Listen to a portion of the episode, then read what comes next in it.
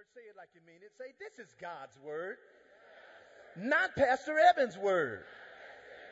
I am who it says I am.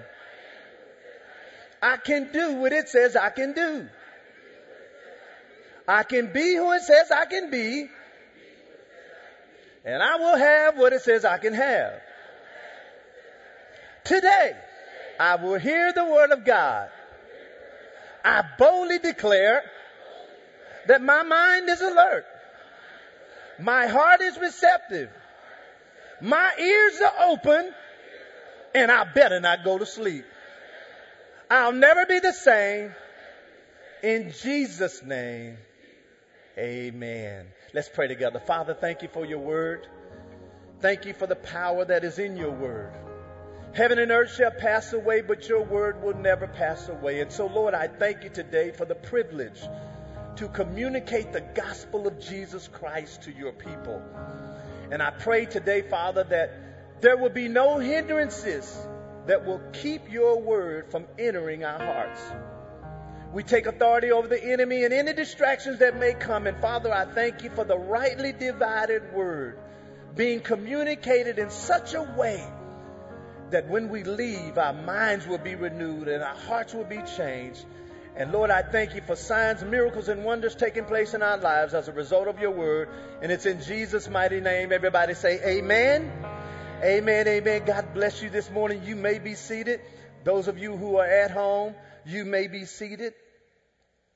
We've been in a series entitled The Verdict. Everybody say The Verdict.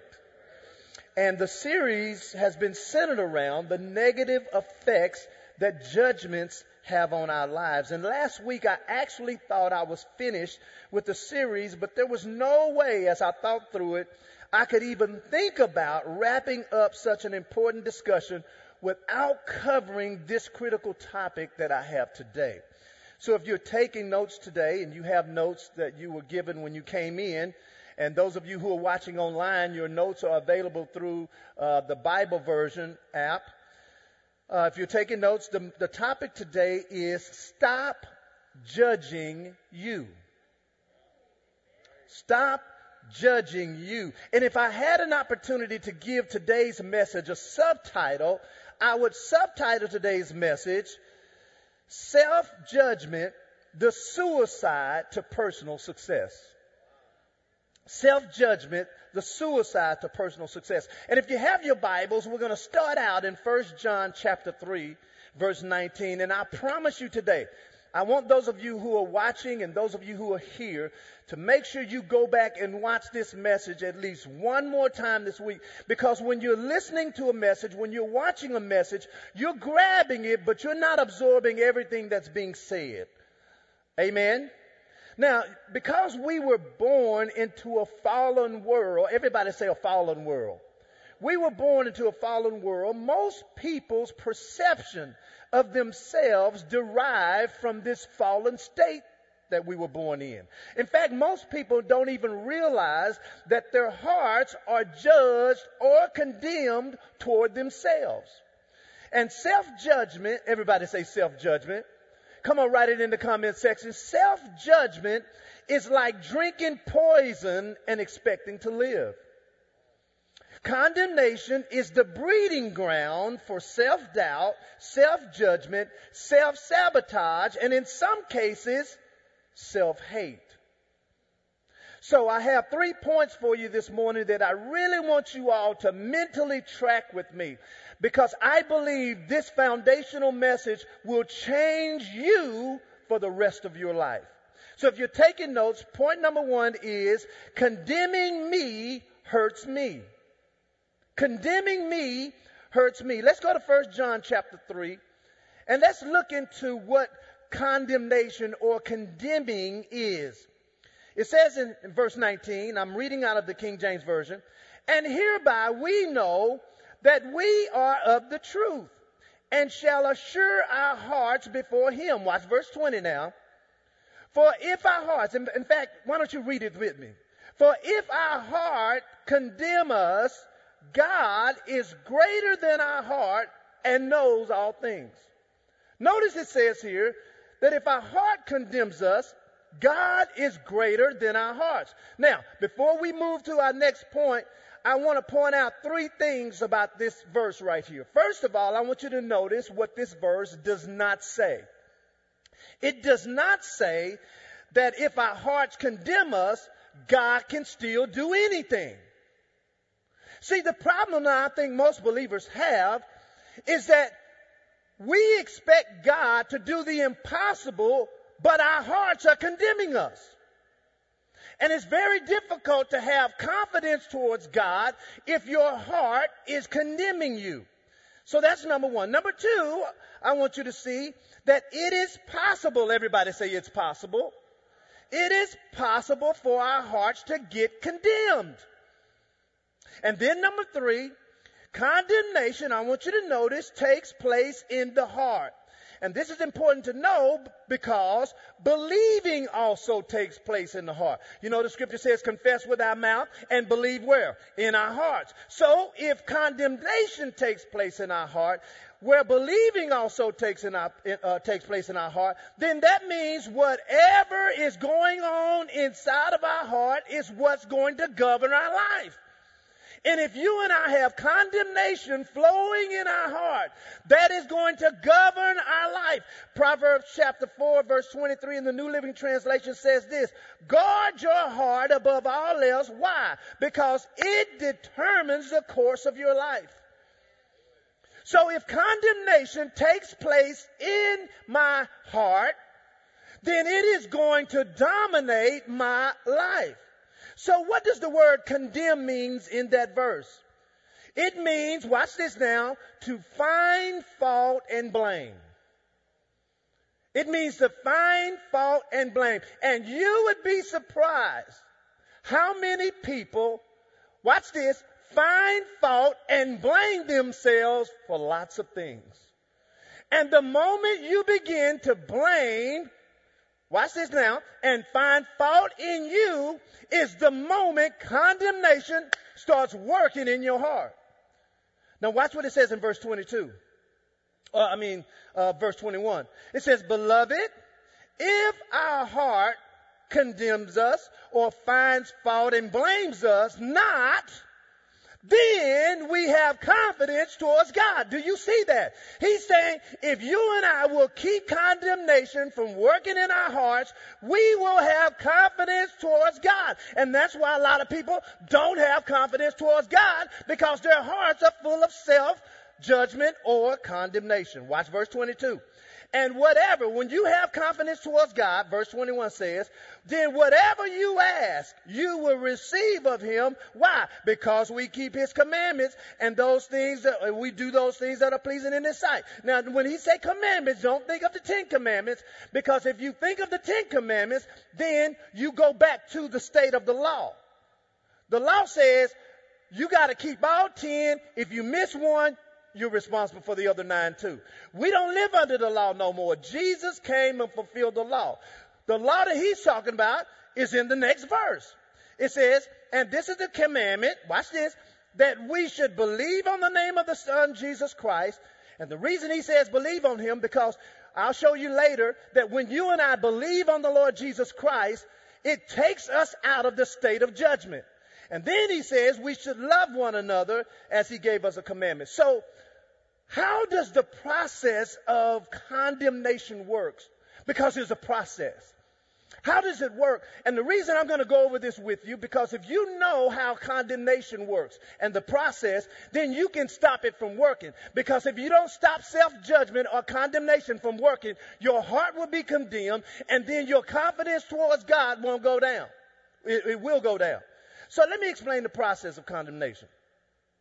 Anytime, listen, because remember it means a fault or to blame.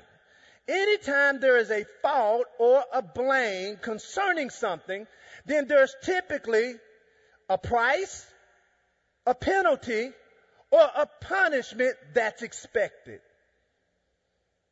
So if when we have condemned ourselves, the chances of us expecting to pay a price, a penalty, or a punishment is high. Now, let me give you some example. Let's say, for instance, you had an amazing job. I mean, it had amazing benefits. I mean, you work with amazing people. It was an amazing environment and the benefits were amazing. But every now and then you and your manager bumped heads. Let's say one day you and your manager bumped heads and you decided that day to take the next step. Because how many know there's a next step? See, you got the spirit, you got the soul, and then you got the devil level. Those are three positions that you can have in your attitude. So let's say that day you decided to give your manager a piece of your mind and you went off on him or her and you ended up getting fired. Let's say you get home and was home for a couple of days and you realize you were wrong. Now, if you blame and find fault with yourself, y'all better listen to me, church. Instead of forgiving and releasing yourself, you will silently expect to pay a price and a penalty and a punishment for your mistake. I'm going to say that again. See, if you go off on your manager, you get home, you figured out, oh man, I shouldn't have done that, I was wrong. Then if you find fault and blame yourself, you will subliminally and mentally expect to pay a price, a penalty, and a punishment for that mistake. But you say, well, Pastor, it was my fault. My actions got me into that predicament. And you are right. However, everybody say however. However, condemning yourself is not the way to handle that. If you choose to condemn yourself, you will expect to experience hardship, punishment, and pain. And there are some situations that people end up in. It was their fault. They did the wrong thing. They said the wrong thing. They were with the wrong person. The problem is, instead of forgiving themselves and releasing themselves, they judge themselves. Someone say amen to that.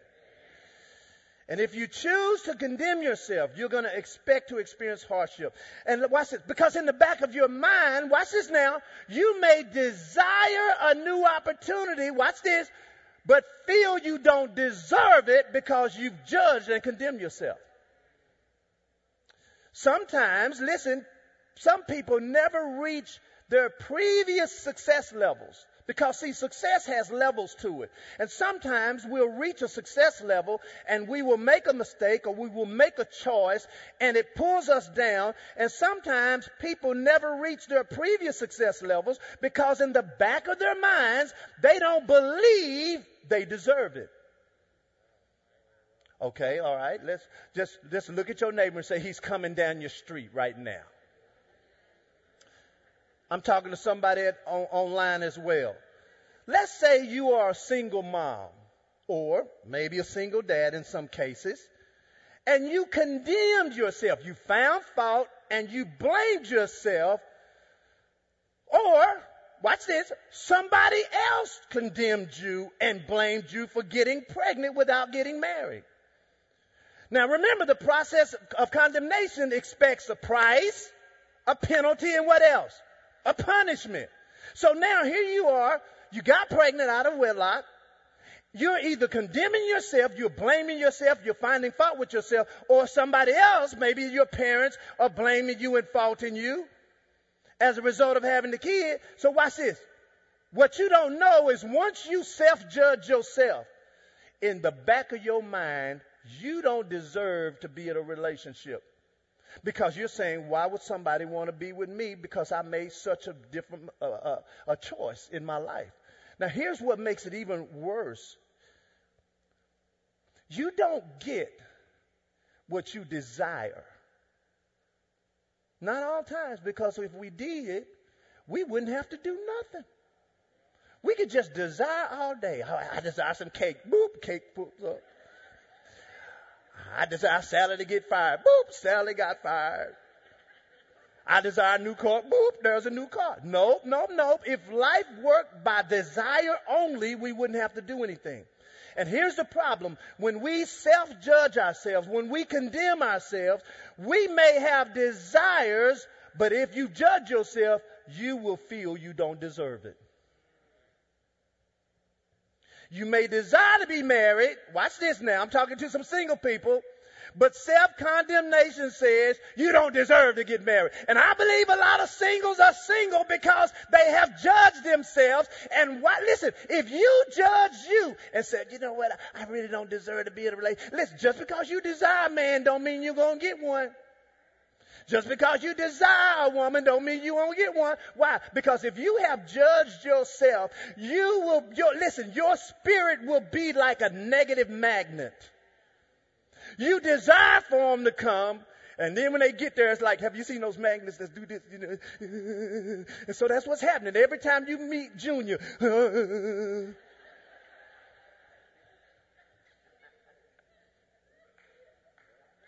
so let me give you an idea of what self-judgment sounds like. Because some of you are sitting there going, I don't judge me. Self-judgment sounds like this. I would be further along in my life had I not done this. I would be in a better place financially in my life had I not made this choice. I wouldn't have to deal with all of these babies' mamas had I not.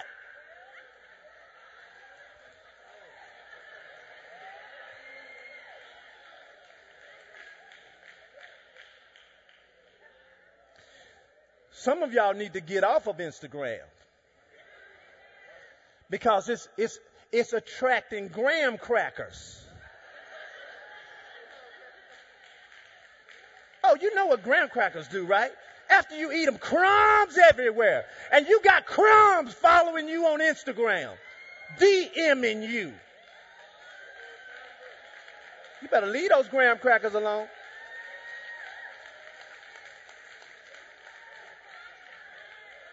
I can't find that in the Bible, but that's Pastor Evans' wisdom right there.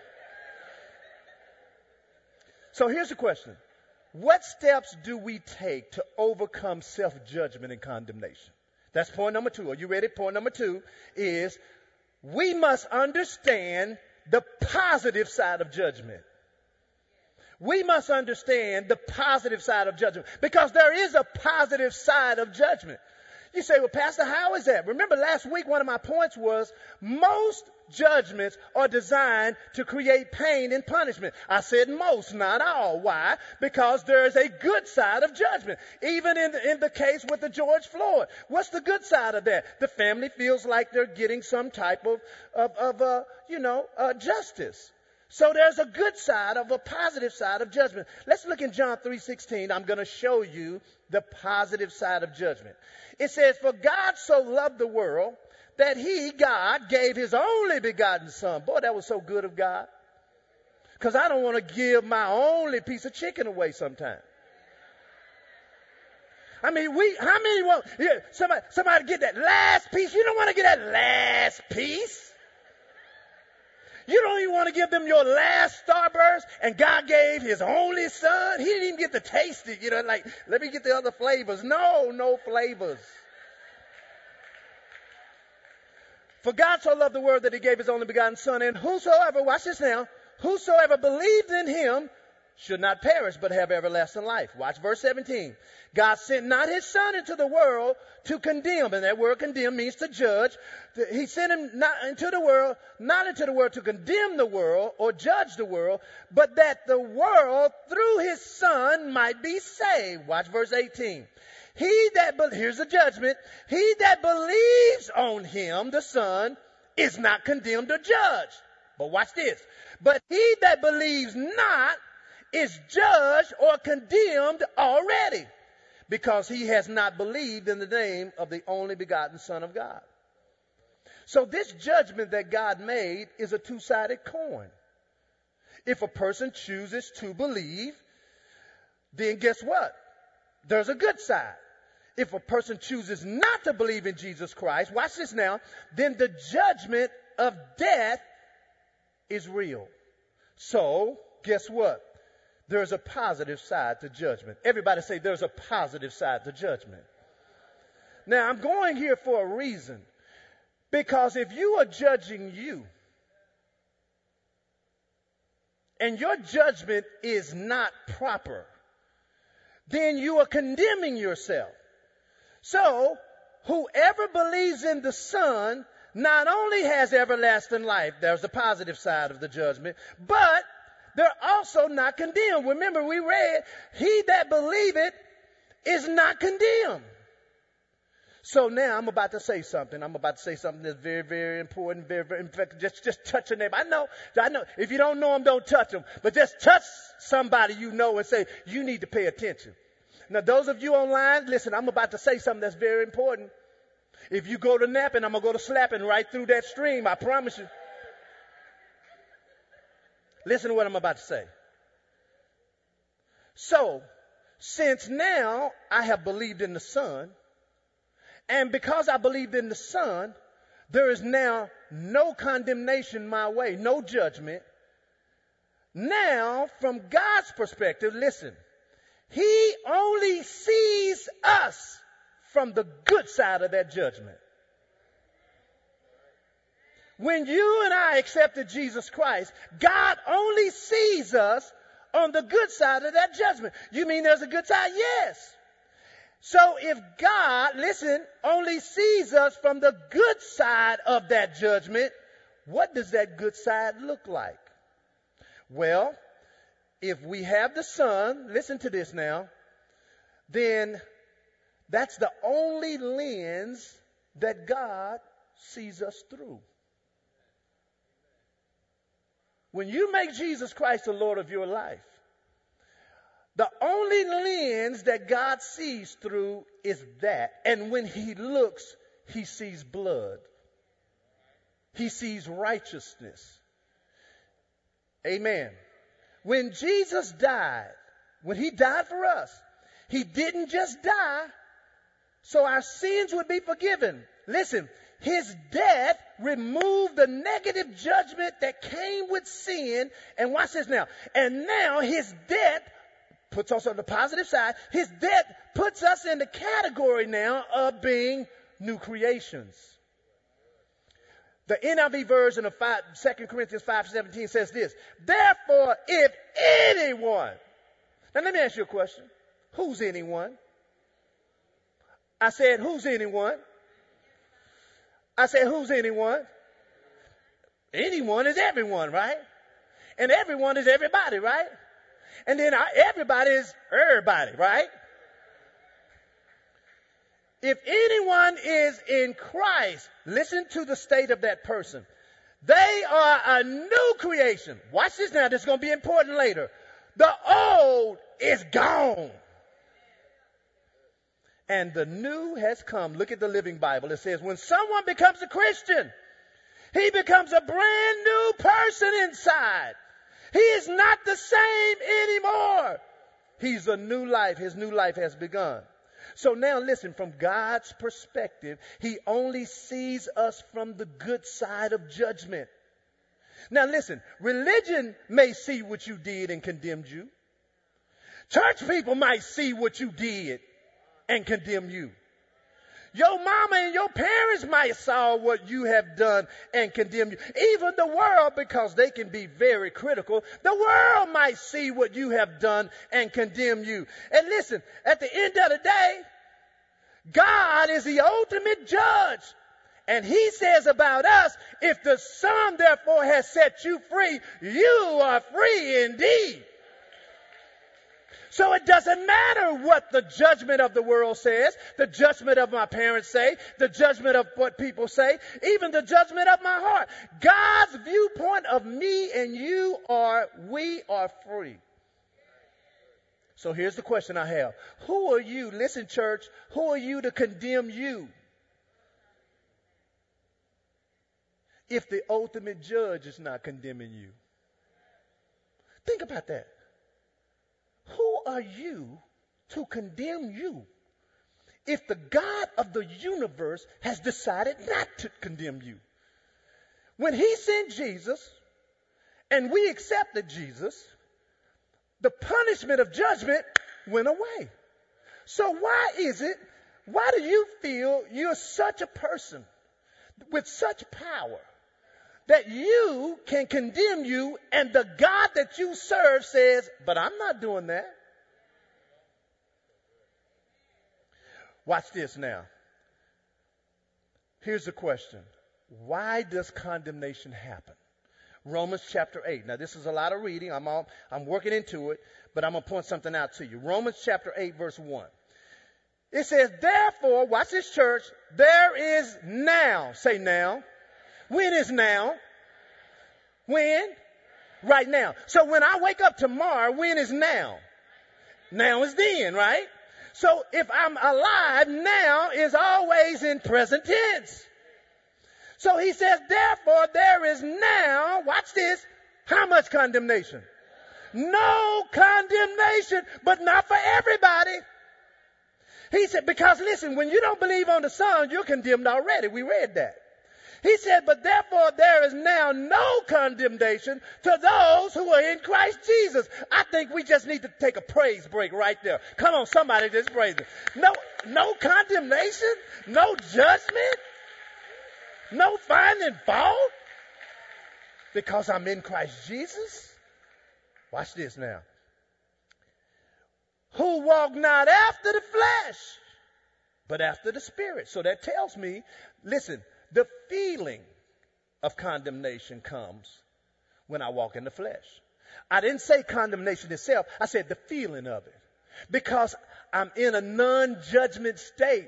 I can't be condemned because I'm in Christ Jesus. We just read that. So if condemnation or the feeling of it comes, it's just the feeling, it's not the state. It says, who walk not after the flesh, but after the Spirit. For the law of the Spirit of life in Christ Jesus, watch this, has made me free from the law of sin and death.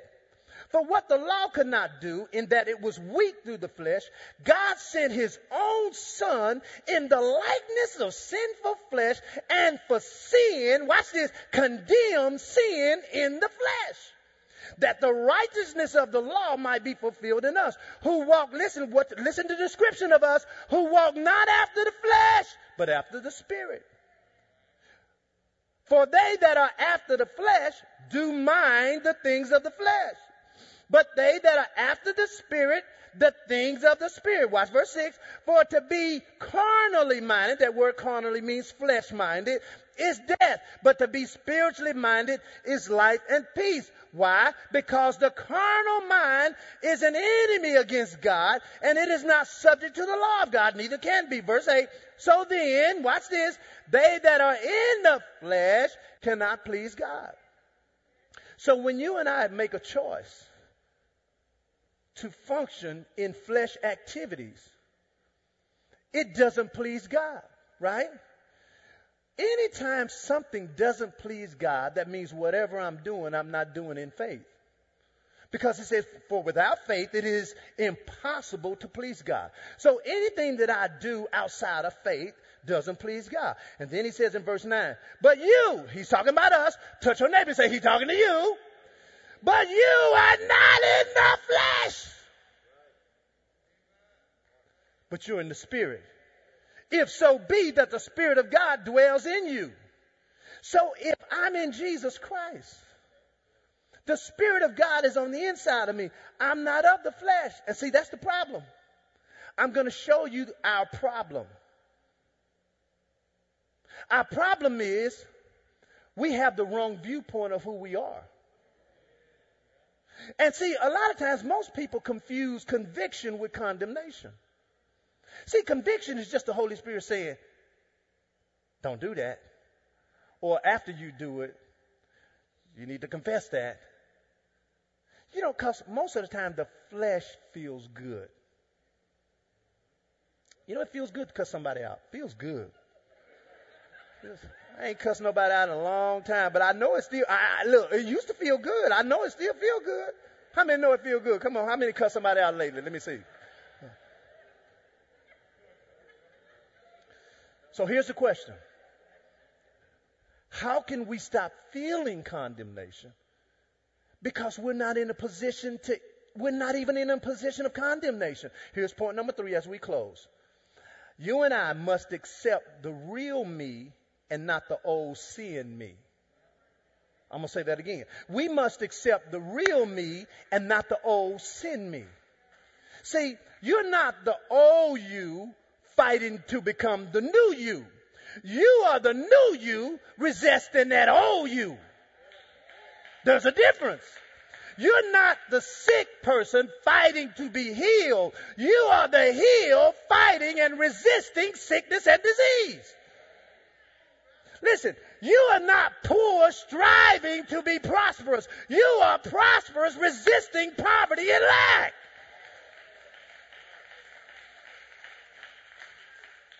Second Corinthians chapter 8 verse 9 says, For you know the Lord, the grace of our Lord Jesus Christ, that though he was rich, yet for your sake he became poor, that you and I through his poverty might be rich. And that word rich is not just spiritual riches it's talking about. See, most of us function like a king who has amnesia. Instead of acting like a king, he acts like a pauper, a poor person. 1 Peter chapter 2 verse 24 says, Jesus bare his own self, bare our sins in his own body on the tree, that we being dead to sin should live unto righteousness. Watch this. By whose stripes we were healed. Here it is. You and I have been allowing sickness all this time when we were already healed. And listen, this is where now it gets deep. Lots of Christians are sick, and some even die prematurely because they are condemning themselves and not discerning who they really are. So now I'm about to show you right now the power of communion. This is why we didn't take it on the front end, because I want you to understand this. A lot of Christians over the years have taken communion and they took it wrong. They took it condemning themselves. Watch this now. 1 Corinthians chapter 11, verse 23. Paul says, For I have received of the Lord that which I have delivered unto you, that the Lord Jesus, the same night in which he was betrayed, he took bread, verse 24, and when he had given thanks, he broke it. And he said, watch this, church, take, eat, this is my body, which is broken for you. Watch this now, this is key. He says, I want you to do this in remembrance of me.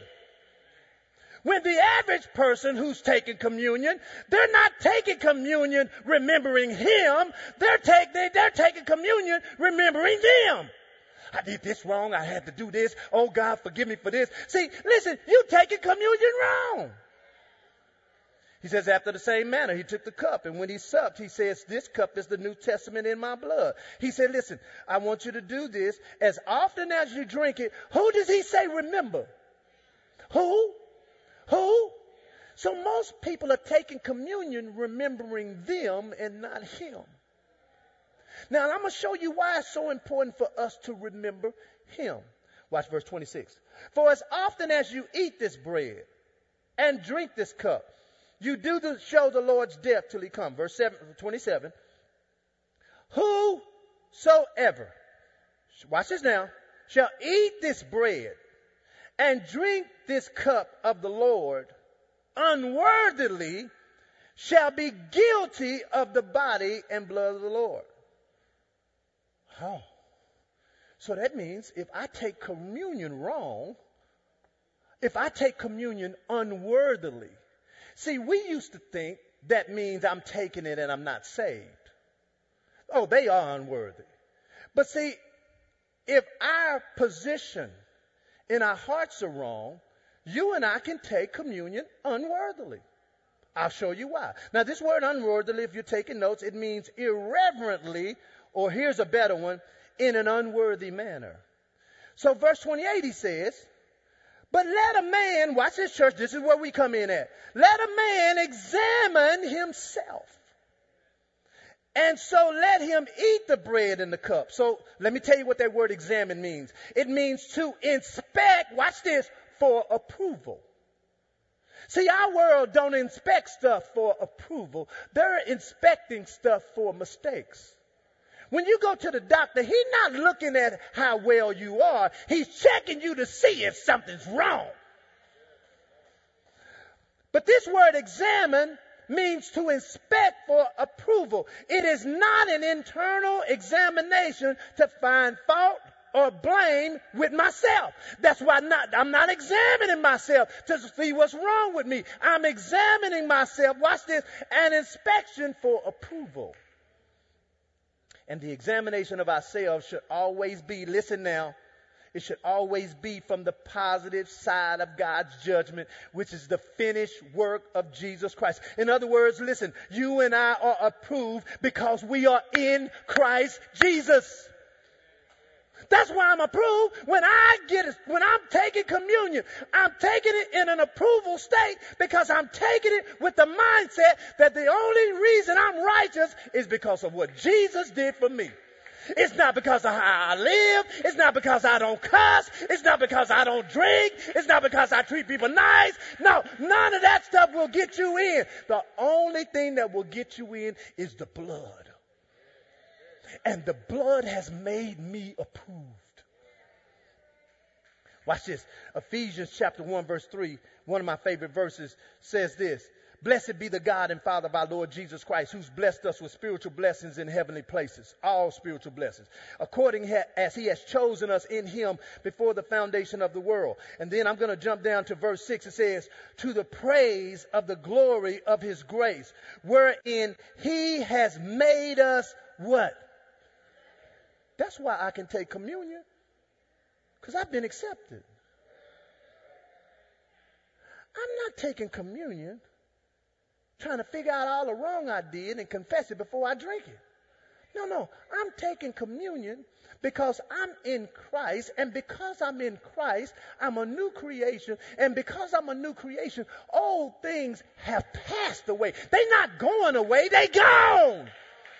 So, Pastor Evans, why do I still feel it? Because the difference between you feeling it and you walking in it is your mind. That's why you have to renew your mind. Listen, the only reason you cuss is because you learned to do that. Come on, church. So watch this.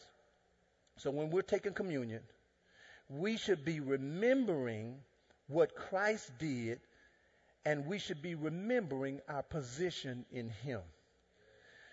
We have been made righteous, and we are taking communion to remember what he did and what he made us to be. 2 Corinthians 5:21 says this, for he, God, has made him, Jesus, to be sin for us, who knew no sin, that we might be made the righteousness of God in him. When God, listen, church, I'm trying to get it to you. When God sees you, he only sees righteousness.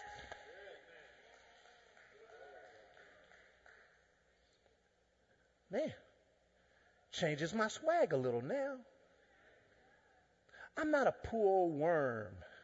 I'm a sinner saved by grace. Well, now you used to be a sinner. You can't be one now. You can't be sinner and righteous at the same time. Listen. God is no longer judging us. The only thing that will get judged towards us back in the last, when we die, or when the world ends and the judgment day comes, we're only going to be judged by our works, not by our personhood. There's a difference. So watch this now.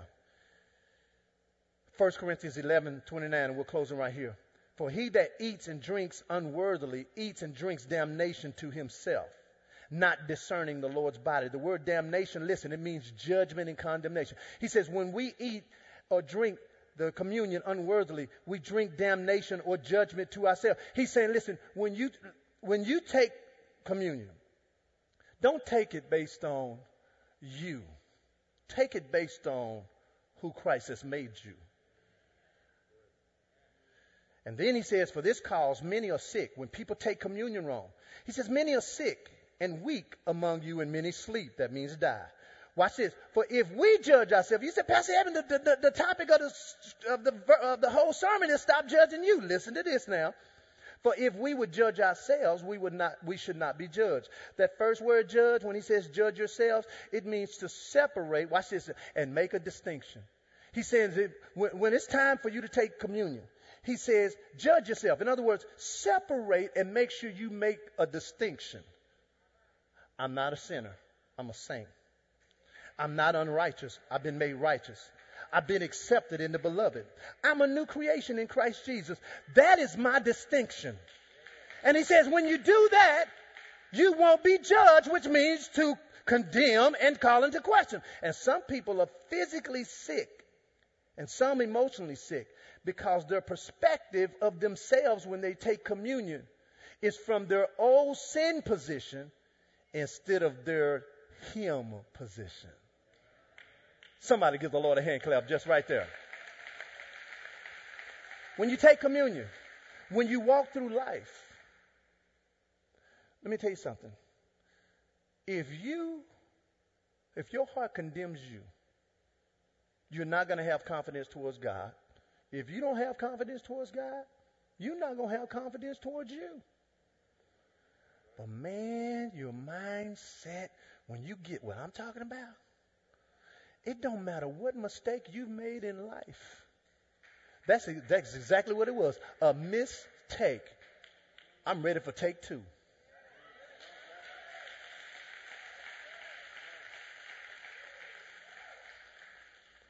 Amen. So what's the remedy? We must realize that the real me is the Christ in me. Everybody say, the real me is the Christ in me. See, get out your communion cups. Get them out. While you're getting that out, may I have one? Let me say this. When you know who you are in him, my confidence now is not in the flesh. It's okay. You should look your best and you should sound your best and you should do your best. But at the end of the day, the real me is on the inside. And man, when you have confidence coming from the inside out, look, you at another level now.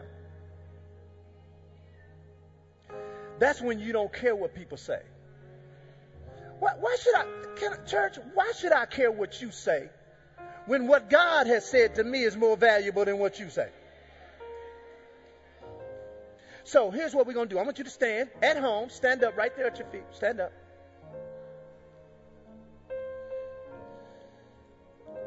So what we're going to do today, we're taking communion from the positive side of judgment. What is that?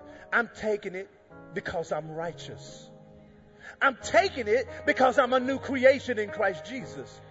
I'm taking it because if God on the inside of me is for me, who can be? I'm taking it because greater is he that is in me than he that is in the world. That's where I'm taking it from. I'm not taking it from, oh, Lord, I messed up yesterday. Lord, forgive me.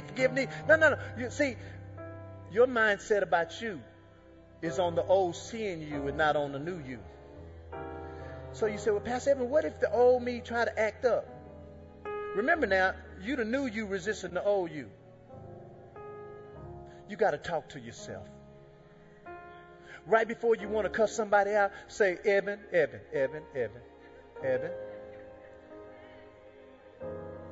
See, I had to have a talk with somebody. I had my floors being stripped and buffed and all that kind of stuff. And the guy didn't do a good job.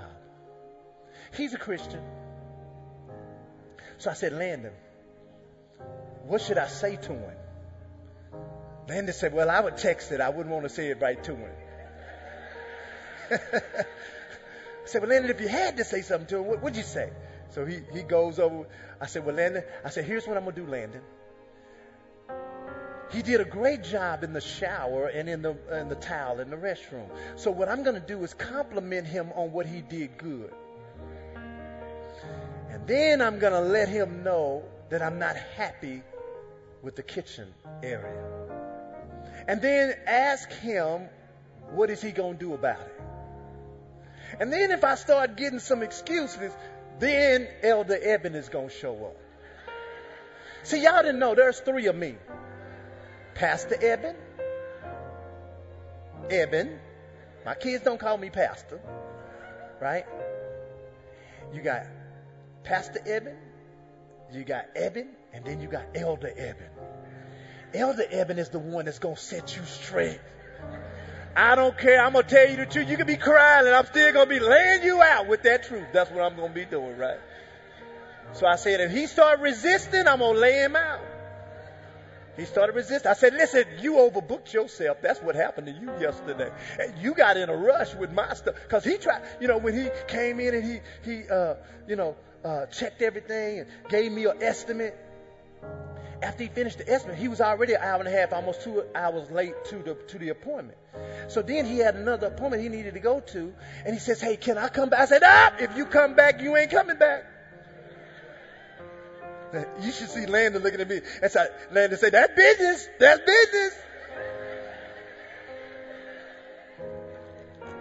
Well, this is business. Eating this is, is remembering what he done.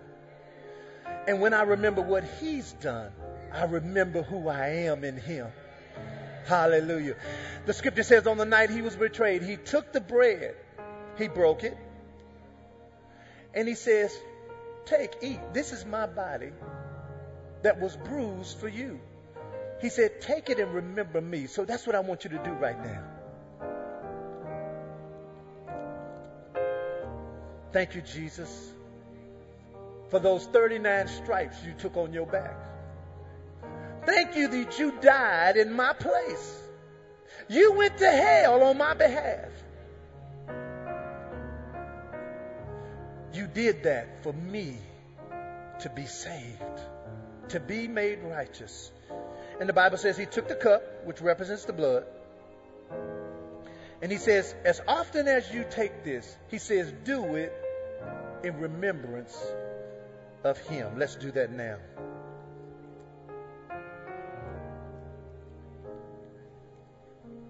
Father, thank you for your word. Thank you for your spirit. Thank you for your people. Thank you that this word is going to revolutionize our lives. That when we walk out of here, we're walking out as King's kids. We are a chosen generation, a royal priesthood, a holy nation. That's what you've called us, and that's who we are. In Jesus' mighty name, amen. Be seated, be seated. I want to do an altar call real quick. Maybe you're watching me today or you're in this room.